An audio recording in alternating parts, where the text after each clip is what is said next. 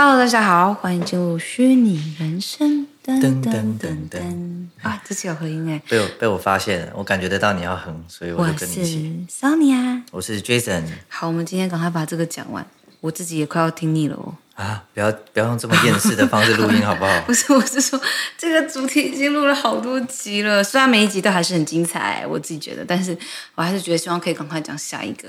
对啊，我们我们也是时候应该要找一些就是新的方向、新题材，对不对？好，那我们今天好直接开始。最后两个哦，对，最后两个呢，呃，先是触觉反馈，haptic，哎，haptic feedback。嗯，我开始被你影响了，会会卡词。好，就是触觉反馈，就是好像用反馈这个字，好像比较中国哦，因为我们会说回馈，对不对？触觉回馈。但 feedback，feedback 就是回馈，都可以啦。好啦，反正这也不是重点，重点是，我觉得确实我们娱乐的时候最常感受到的是视觉跟听觉的享受，嗯、对不对？但是呢，现在要开始进入到触觉这个领域了，然后。我突然就是看到这个的时候，我第一个想到的是，我之前看过一个 TED 的演讲，但是一般 TED 的演讲不是就是在讲一些企业的什么理念或成功还有什么成功的诀窍或什么。嗯、但是有一集让我印象蛮深刻，我觉得很有意思，是因为那一集的的这个演讲者他在讲的是，在这个不管你要卖什么商品，有心也好，无心也好，他他他的他有个很特殊的理念，就是说。你如果能在你的营业场所中给出越多的这种感官享受，嗯，越多层面哦，就加在一起越越多，分数就越高。就是说，带给大家的这个顾客体验就会越好。所以它的意思就是指我们所知道的五感，对不对？有听觉、视觉、嗅觉，然后味觉跟触觉。它的意思就是指你你不管做什么，你能同时拥有越多的觉，就是带给大家。就是效果一般，一一定都是越好。然后我就突然间想到说，你看什么？我们之前不是有那么四 D 电影吗？是叫四 D 对不对？我们看那个环太平洋，你还记得吗？对，在台湾看的。但是它的四 D 又有一点搞笑，就有一点 不够成熟的技术，就是说那很早了。对啊，你还记得吗？就是说，例如说那个那个机器人啊，例如说它踏到海水里，然后就会有一种凉，我们就有一种凉凉的感觉。它可能前面喷了一个冷冷的气啊。我们是去美国前路看的吗？还是去之后看的，好像去之前真的蛮以前的。那真的，那那已经快过十年前了。对，然后对一四年了。对，然后我就记得当时我们对这个四 D 的第一次体验，其实我们就是觉得有点多多余，或者是说有点，当时觉得很有趣啊，但是没有什么感觉。就譬如说什么，突然一阵风，然后就突然很多风，啊、然后还洒了一点水。对，然后然后那个，例如说机器人打架很震撼的时候，你的椅子会震动，有没有？但是。你懂吗？这种触觉仍仍然不够真实，就是它只是很大概的弄一些东西去去让你感觉一下，但是我们都知道这是什么，然后就会觉得不够有意思。但是接下来就是会越来越对，但是现在讲的触觉反馈是我很期待的那一种。我你看这样想想，真的快过十年了，这个技术其实那个时候就有概念，然后大家也会想要去 follow，然后现在回想起来，十年过后，它才算是。接近要成熟，对，然后。我觉得，对，我觉得很多东西真的是需要时间的考验，然后，然后有不断世界各地人不断的研发，嗯，然后我我就想到说，再更进一步，如果说环太平洋那时候四 D 电影对我们来说就是有点小儿科，不够触觉，不够震撼我们，对不对？那时候就觉得有，嗯，而且有有必要这么贵吗？对不对？那个时候是这样想，因为他就是可能觉得喷水震动跟风吹来就已经可以增加体验感，可能在当时已经很厉害了啦，对就是一个开创性的电影院的体验，很久哎、欸，对，但是我觉得。嗯有一个地方让我第第二次感觉到这种就是超越了视听享受，然后又更逼真的什么地方感觉？那就是迪士尼还有环球的那一种那一种，我不知道怎么说，一种故事性的那种主题游乐设施。例如说，我们进去啊，例如说哈利波特好了，是讲最有名的。我们去哈利波特那个城堡有没有？然后你记不记得它有一个是游玩体验是？就是它会有一点的故事性，嗯、然后同时你会看到有鬼要追着你，然后可能会说啊、哦、不好了，然后有人就帮你挡住，说你先走，然后你的你的你的车子就突然间急速的飞。嗯、但是实际上，我觉得这个是一个很棒的设计，是因为以前的车子要真的急速的飞，就要像云霄飞车，是真的给你物理上很快的下降跟上升，跟跟三百六十度旋转，对不对？但是那对我来说，对我这种胆小鬼来说太恐怖，我一点都不喜欢。但是。哈利波特那种是，其实车子从从头到尾都没怎么在动，它就是在同一个地方，它是靠骗你的视觉，对，你记得吧？然后就是例如说快速遵命中奥，让你就是飞到一个城市上空再掉下来，你真的会有一种那种屁股痒痒的感觉，你知道我的意思吗？嗯、我对我也我我也有同样印象，我也觉得哈利波特跟另外一个是什么小小兵还是什么，我忘记。对对对，小小兵。对，可是其实还有还有还有很多那个什么那个叫什么、嗯、那个变身那个车子变身那个变形金刚。对，但是其实。我最有印象深刻的还是人啊，就是那个阴尸路那个。那我们那时候跟跟室友一起走那一条。哎，不是啊，那个是真的耶，那个。对啊，然后我不是吓到就是尖叫，然后不动，然后我被拉走，我还记得很好笑，因为他们好好。但那根本就是鬼屋啊，那就是个鬼屋。我们现在在讲的是人家如何用科技 我发现突破技术的东西。我讲什么都会讲到鬼屋。我的意思是说，就是已经很好了，但是跟跟看真人还是差很多啦。当然，所以所以我的意思是说，我觉得就是我一步一步在回忆这个、嗯、这个各种感官知觉的这种娱乐技术，我在一步一步的回忆说他们是怎么升升级的，你懂吗？对，但是你说的就是怎么说，我只能说印象深刻，但是其实基本上就是印象深刻，我们也是几年前去的嘛，然后那时候觉得很棒，嗯，可是其实。就是因为它还是不够真，我已经忘记了耶。哦，你已经忘记了。我已经忘记细节，而且我还记得《哈利波特》，我有玩过两三次。对啊，我们玩过还蛮多次。但是我已经忘记了，所以就代表说它有可能是我的问题，因为我可能对就是这种比较没有那么敏感。可是我就是说，就是它就是因为它还是不够真。对了，但是我觉得它带来一个好处是说，它在相对更安全的情形下，让让你误以为自己被丢到空中啊，误以为自己在高速移动，你懂意思吗？但是，所以我才说了，像我这种害怕又胆小的，很适合我们。那可能我就是比较偏适合。对，你是觉得要就来玩真的。要，所以我是说我印象最深刻的就是阴思路啊。嗯，对啊，然然而这个例子在这里完全不适用，好吗？完全是真哦，好棒哦！我天哪，好想再去一次哦。好，我我们往下一步讲。好，下一个。但是说到了现在的触觉反馈呢，那绝对就不是只有我们刚刚讲的《哈利波特》跟《环太平洋》那样了。就是现在触觉反馈已经在你刚才说了一级玩家的电影里头，已经。Ready Player One。对，就是说大家现在非常爱用这个电影的例子是为什么？因为这电影，因为这电影真的非常好的呈现了一个未来这个世界的这种娱乐设备会进化到什么形态。它真的几乎就是。直接是一个里程碑跟一个指标性了。我想到，对，我想到可以就是整个进去里面盖房子，我就觉得哇！你这 你都会突然间讲一个很偏离的东西，一下讲鬼，一下讲盖房子，不是不是可以身临其其境去盖房子吗？也是对啦，你在里头可以自己弄出更原创性的物品或什么。但是，但是我们现在指的是触觉反馈啊，触觉 OK，所以我才说你一直在讲什么盖一个家，除非你讲的是好比说被钉子敲到，你会哎呦，你的手会痛一下之类的。但是我现在我说的是说那个在一级玩家里头，不知道你还记不记得，就是他们角色要进入那个虚拟世界的话，他们是全身的装备，对，然后他们全身的装备的目的就是因为这样子会有全身的触觉反馈，例如说你在里头跌倒了呀，或者是有人碰你肩膀，你的这个肩膀上的这个。应该是说你身上的那个贴身衣物，它就是会给你一个适当的压力，去让你感觉到这个触觉。嗯，所以我就觉得这个东西才叫做我们这个才算得上真实，对不对？这个才能称得上真实。然后，但是我就想到一个很好笑的东西，我觉得你一定会觉得一点关联都没有。当我感觉到这种程度的触觉反馈啊，当我看到就是在这电影里，我第一个想到的物品是什么？你知道吗？嗯，是量血压的那个袋子。你知道我在说的是什么？我知道，就它会包住你对，因为因为因为你不觉得其实其实这个东西体验感跟很多东西很不一样。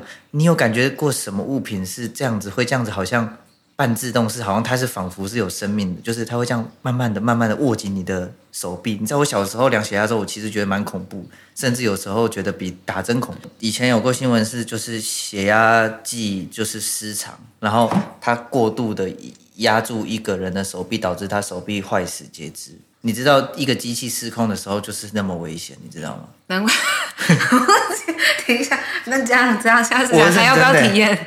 不是要体验，我只是说，因为因为这个东西，这个东西就像你去玩环球的鬼屋一样，它有给我一定程度的就是印象深刻，所以我一看到那个一级玩家身上的视觉衣服的时候，我反而突然想到的事情是，没有，我也不是有压力，我突然想到的事情就是，我目前感觉过最像的东西就是量血压的那那那一个布。哇，我觉得你很棒，就是因为你都会去想，就是防范未然，你都会这样。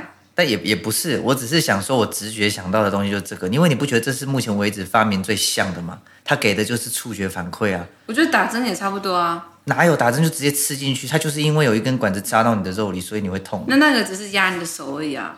但是我的意思是说，现在感觉一开始会被研发出来的触觉反馈的衣服，应该就是这个概念吧？我在想，利用血压计这种概念吧。例如说，有人抓住你的手说：“哎，等等。”例如说这样子，对不对？游戏里有个朋友，然后他就他就马上。崩你的肉啊？对对啊，然后你的肉就会有一有那个那个，那个位置就会被绷住啦。我真的觉得很像。好啦，可能很像，可是我是说，如果不是要搂让大家扫大家的兴，我只是觉得说。就是接近，这只是可能有吧。对，我觉得就很像血压这种感觉，然后在全身。但是我这样讲起来又觉得好。那你也可以讲很多那种，就是有一种那种，它是一个片，一片一个 pad，然后就放在你的椅子后面，然后它也在压你，就就按摩按摩的，对对对对。我觉得你讲这个的话可能更好，因为他会说要动到你哪个哪个器官，按到哪里。对对对对对。我们不是才看一个很搞笑的那个电影，就是。跟未来科技有关的，嗯，那部电影不行，你的提示太少了。就是他可以说帮我按第几个脊椎哦，那个智慧乌龙智慧管家还是？对啊对啊，我们在 Netflix 上面看，很好看的，对，是一个是一个法国片，很有趣。就是他是已经讲到，就是未来世界所有东西都自动化的一个东西。那我就觉得，我就觉得就很像这样子啊，就是就可能说本来是呃，就是本来放在后面这个按摩器有没有？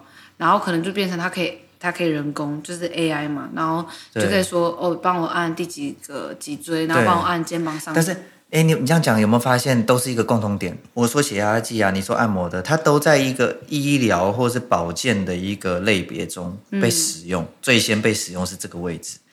你有没有发现？然后，啊、但是。游戏更难的原因是因为医疗保健的话，它已经先设定了这个东西的唯一用途，也就是说，它就是拿来按摩。例如说，它就是拿来量血压，所以它很快就可以被发明出来，并且普遍使用。但是游戏之所以难，是因为你玩家在里头要干嘛都是未知数，都是你可以随机去决定的事。所以要怎么在这种接近真实世界中随机的选择中，还可以给你很正确的。又及时的触觉反馈，这这真的就是一个很大的考验，你懂吗？嗯、我在这里，我在这里面，什么时候会跌倒，撞到哪里，跟谁会互动，碰到哪里，这个的随机的成分太多了，所以要能发明出，你说像你说一个 pad，能能发明出说它又有。一下按摩，一下是刺刺痛，一下子是有一种痒痒的感觉，又刮到你的感觉。它它能有那么多层、那么细细致的给你的这个触觉感觉吗？嗯，对不对？所以我觉得这真的是很有意思的东西，就希望赶快发明出来。我想赶快体验一下。你都害怕什么？有什么血压，然后压压爆，然后就瘫痪，你还要去玩吗？呃，好吧，我觉得你活在真实世界里，我我会先观察个一两年，看看看看体验，就是大家哪一家最稳定。那我们可能已经不同 level，如果我已经进去的话。好吧，那那你一路小心。好了，下一个是那个脑机见面，哎，界面。哦，你一开始这样讲，我还以为你又念错字，结果还真的是脑机耶。对，BCI，它是它是一个，你要不要说说看？就是 BCI 是 Brain Computer Interface，然后我觉得这个我我我跟你讲，我想想这个很久，我觉得这是我们讲这一段就是娱乐热门关键字啊，未来的科技的关键字里最厉害的一个。你知道它是多强吗？嗯，它是超越了我们刚刚讲那些触觉啊什么的发明，它是直接用就像用念力一样。你有想过哪一天我们真的在真实世界可以使用念力在控制东西的吗？我真的觉得这个才是超能力。所以你知道吗？脑机界面的意思是什么？知道吗？是。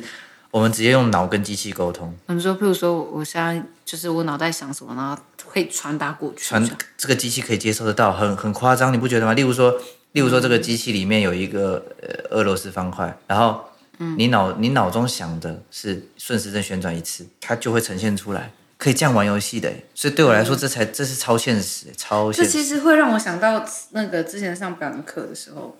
就是我们有一些 technique，嗯，然后就是对我来说，它就像用念力，就是我我可能讲同一句话，可是我在传达一个东西，然后我的我的 partner 要接收到，嗯，然后我之前就觉得说这个东西怎么可能会存在呢？对对？对，然后说后来后来经过好几次练习的时候，我终于知道为什么表演老师那么厉害。本来之前想说是他们一定是看到我做了什么动作，或者是有一些很细微的动作，所以他知道说我下一步要干嘛。嗯。可是后来我发现这个能量是真的能传递的，就有点像这个脑机界面，就是我我用脑袋去传达东西给你，甚至一个眼神，然后可是你可以读懂我眼神里面是什么东西。就我之前觉得这个东西很玄，但是上过课的时候觉得，那你说这样子的话，是不是还是回归到眼神呢？嗯、就是等于他还是依靠视觉方面的敏感。没有没有，我刚刚眼神只是其中一个。我我说我说我本来以为说是因为他看了一些表情上的一些小动作，或是肢体上一些小动作。老师是这样说的，就是说我们会传递一个能量，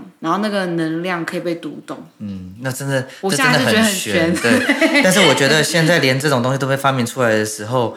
也不得不说，这事情是真实存在。我就觉得这是不是一个同一个概念？就是脑袋你在想的东西，就像我们说的嘛，就是你的磁场。就比如说你想好的事情，你就会接收到好的事情。哦，对，而且我可以讲一个更具体化的东西给大家听，就是说在音乐上面，其实每一个音高都有固定的频率。嗯。然后你知道，其实这个音准不准，其实是会影响我们的身体的。也就是说，它会透过我们听觉。这个频率其实跟这个地球什么什么的这个频率是不不对的比例，就是不对的这个，我也不知道怎么说，就是它会影响我们的健康，你知道吗？这是真真实的。然后还有一件事是，猫咪不是会有那个呼噜声吗？嗯，很很舒服。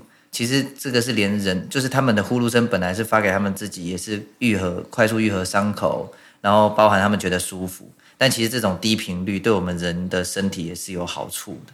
所以我就说这些东西其实是很神奇，只是我们总是需要科学的证实来让我们觉得这是真的，但是很多时候不是的。是可能是说科学能够合理化解释，可是譬如说、嗯、这样就有点讲，像越讲越玄或越那个，就是那些就是可能说被被别人说迷信啊，或是相信什么，嗯、或者说什么正能量，我是相信正能量啦，但是但是我说这些东西可能对一些比较实际理性的人会觉得。就是看不到的东西，对他来说都是都是零。对对对。但是这件事情，我就有点想讲，大家可以听听就好了。就是我觉得我很多时候发生的好事，都是因为我爸妈帮我积的阴德。因为我觉得我自己没有什么特殊才能，然后我就自己唯一最大的优点，或应该说最大的技能，就是我有幸运体质。嗯。对对对，我现在讲一讲又好玄。还有你看运气跟命运这些东西，都是对我们来说都很抽象。我们有时候又会透过一些故事，就觉得说天哪，也太巧。所以就是你很难，我们可能人还没有到那个程度去掌握到它的真实的样子，但是我们已经在感受，已经受这个东西影响了。我觉得是这样。对，但我是说，但是如果譬如说，有时候可能可以跟一些比较理性的朋友去聊，他就会说，那是因为你从以前到现在，你待人处事，或是你给别人感觉，呃，影响，然后到后来就是你好事连连，也都是因为你一举一举一动所做的事情，然后影响到你现在这样。嗯，当然，对，我觉得很多东西都是。嗯你你都可以换一个方式去解释，所以我觉得有逻辑的人，他们就会用，他们就会选择用比较有逻辑的方式去接受这件事。嗯，你懂吗？那有些人是他愿意直接接受一些就是呃很无法很无法说明的东西，但是他就直接接受了。我自己是觉得我两者我都觉得都相信，当然你自己散发给人家的感觉，人家也会就是会因为你的感觉会决定要不要接近你，或者是对你好。可是我还是觉得我爸妈帮我积了很多阴德。反正话说回来，我觉得脑机界面这个科技已经，我觉得这就完全可以称作黑科技，真的很厉害。就是你知道他们他们是，而且哦，我跟你讲更厉害的是，这个做实验成立的人又是马斯克，又是他，嗯、就他真的是一个天才。你知道他都在想办法找一些就是很新的东西去突破，无人车啊，然后包含这个脑机界面都是他成立的公司，然后。他们这个公司已经曾曾经试过，就是让猴子去用意念在玩一些简单的游戏了。嗯，猴子好可爱哦。哎，你的重点老是跑掉。我知道，我知道了，我知道。对，然后还有更厉害的事情是，不只是猴子喽，就是人类也也也有第一个人是渐冻人。嗯，他用脑机界面打字，也就是说，他不透过键盘，不透过滑鼠，任何的手部的这个操控，他是纯粹。用他的脑神经传递这个 “Hello World”，就是跟全世界打招呼这样 “Hello World” 的这个字，然后成功的在 Twitter 里面打了这个字。所以就是说这样子的话，对植物人他们就可以沟通。对，所以我意思是说，这脑机界面除了让我惊讶的是，就是居然是意念控制这么这么神奇的超能力之外，他其实意想不到的是，他能让一些，就是他能让一些生了病的人也能够正常的沟通。我觉得这是很了不起的，就是要是被发明出来，真的是很了不起的成就。哎，他这边就是你这边有写到说，就脑机界面在医疗界上是一大突破。对啊，然后对元宇宙也至关重要，因为它就是一个多重体验的世界。对，而且你知道这件事，我很早就看过看过小说，然后就想过这件事，就是有一个小说，它就是有提到说，语言其实是我们一个沟通的障碍，有时候并不是一个沟通的东西的工具。嗯、你你有想过这件事吗？我知道你以前很，你很久以前跟我说过这句话，也让我想了很久，而且真正启发了我，因为我一直以来都一直在寻找。就是比语言更能够沟通的东西，然后目前为止对我来说，故事就是一个超越语言的存在，就是等于说，你用你你有的时候无需言语，你你的你的剧情、你的故事，就知道这些喜怒哀乐，就知道人最根本的一些东西是会有共情的，所以。语言虽然绝大多数还是对我们生活很重要啦，是没有错。但是我觉得那只是因为我们现在只发明到这个程度，我们现在只能做到这个程度。但我真的觉得有一天，我当时就是看这个小说，我我是真心相信会有这个世界到来。它里面就是有一个人，哪一个小说？你要不要分享？你忘记了吗？其实我没记错的话，应该是九把刀的小说，因为我小时候大多都看他的。然后他有一个小说，就是有提到那个主角，他有一个超能力，他的超能力就是。他他后来是可以不用讲话就可以让人家听听到他在讲什么，但是他其实并没有说话，所以他其实是用一个心，像是读心的感应的那种感觉。我就记得你之前就是有跟我说过，就是动物们不会说话，可是它好像一直都能跟我们好好沟通。对，而且我跟你讲，反反而这是我们人类惭愧的地方。你会发现那些家里最常养的猫或狗，其实它们。比较聪明的话是，他们试着用我们人类懂的方式在跟我们沟通，所以在这方面他们比我们还聪明，你懂意思吗？啊，你这样讲我好长，你懂吗？我们没有办法，我们大部分人没办法精准的用他们的什么喵喵喵或汪汪汪去去跟他们精准沟通，但是他们聪明的话，他们是可以被训练这样去用一些，他会知道怎么样跟我们讲话会会让我们理解。对，例如说，例如说他们。有被训练按按钮的有没有？什么 hungry，就是他知道他肚子饿，他他想要想跟你要吃，他就知道按这个按钮。然后猫咪有些更更更变态啊，他们那个讲话的声音对对，I love you 啊，那个是 husky，对对对。然后也有很多猫咪的是，就是也是一些什么 no no，就是他们不要的时候，声音真的是越发越像我们的 no，就是很。你懂吗？所以我说这方面的话，哎你这个东西，你能说我们智商比较高吗？这个东西让我想到，就是我们可能就是觉得我们是站在生物链最上面，所以我们都是要让别的物种来去，就是我们觉得他们是比我们低等，只是因为他们没有说话，也不会去思考，所以就我们就可能觉得我们比较厉害。对啊，但是但是我觉得实际上就是整个世界就是这么有意思，我觉得。我我觉得我们，我觉得我们越讲越玄。对，越讲越玄。还我们还是回来这个科技这一面。你可是可是你，我想听你把刚刚那句讲完。哦，对，就是你刚才讲的最后一句嘛，就是说，你说你觉得我们怎样？就是我们一直有的时候在想体验世界，总是想着总是想着这些什么无感的，就是触觉、味觉、嗅觉这些东西，但是。我们从来不敢大胆想一件事，就是为什么没有那种直接大脑跟大脑沟通的这种方式？就是我们一直都把这个当做超能力，等于是完全不把它想成是人类可能会发生在在在人类身上的事情。但是你看现在就是几乎快。可是我觉得我跟动物就可以啊，就像是宠物沟通师这样吗？对对对，就是他们他们就我是相信的啦。有些人可能觉得不相信，但是我真的有一个经验是，宠物沟通师从我的狗狗那边跟我讲了一个事情。然后那个事情是我没有跟宠物沟通师讲，是我的狗跟他讲的。对，但是你看哦，这种事情你说出来，就是难免有些人他就是其实听了他就是很不以为然，他就是会觉得这东西很玄，就像你刚才讲的，很逻辑的人他们就会不信这件事。但是问题是，他就是他们不信，但是问题是，宠物沟通师也确实跟我讲一个很具体的东西，但是是我的狗跟他讲的，不是我跟他讲的。对，所以我就说我，也是会相信啊。对，但是我就说，怎么怎么拉到让大家都相信并且能使用的地步，那就是科技这个工具的重要性。所以你看，今天有脑机界面这个东西的时候，就会有更多人打破自己的思维，开始相信说，原来我们真的可以只靠意念沟通，原来真的有这种可能性。你懂意思吗？嗯，我其实听到这个时候，就是我我自己会觉得说，因为我觉得表演就已经有点类似这种传递能量的，所以你才你是偏相信的啊。对不对？对啊，我是啊。对，那你知道，你知道，我弟说很多人应该是不相信这种事。我觉得，我觉得很多人也不觉得我们到底都在讲什么。对，我们整个整个元宇宙的主题，对，都在讲乱七八糟。所以我意思说，有时候一定要有大人物，一定要有大人物开大公司，嗯、做很大的技术研究，并且像很正经的报道被被好多新闻弄出来，才会有人，大部分人才会开始去相信这件事情的发生。那所以我们终于，我们终于终于讲完了这些娱乐科技的关键字了。没错。总共讲了十二个，很多时候科技都是先应用在娱乐产业，所以你看有好多，我们花了多少集才讲完？嗯，我们一起体验这个新世界，探索这新世界的美好。我希望以后大家，我们以后都不用录 podcast，因为不需要用语言，我们用心，我们用心电感应直接录节目，就整个十二分钟都这样，对，很安静。然后大家要去听那个、那个、那个、那叫什么波吗？什么波动？或或者是我们就直接录一个影影影像，然后我们都不讲话，一直看着镜头，这样看起来好恐怖。看起来有种恐怖片的感觉。你不是说声音可以去传递东西吗？频率对啊。频率，那我们就这样，他们听到吗？不行啊，这样只会听到一些环境音，哦、但是环境音不是你在控制，所以没有什么意义。讲到最后，讲到最后根本没有意义。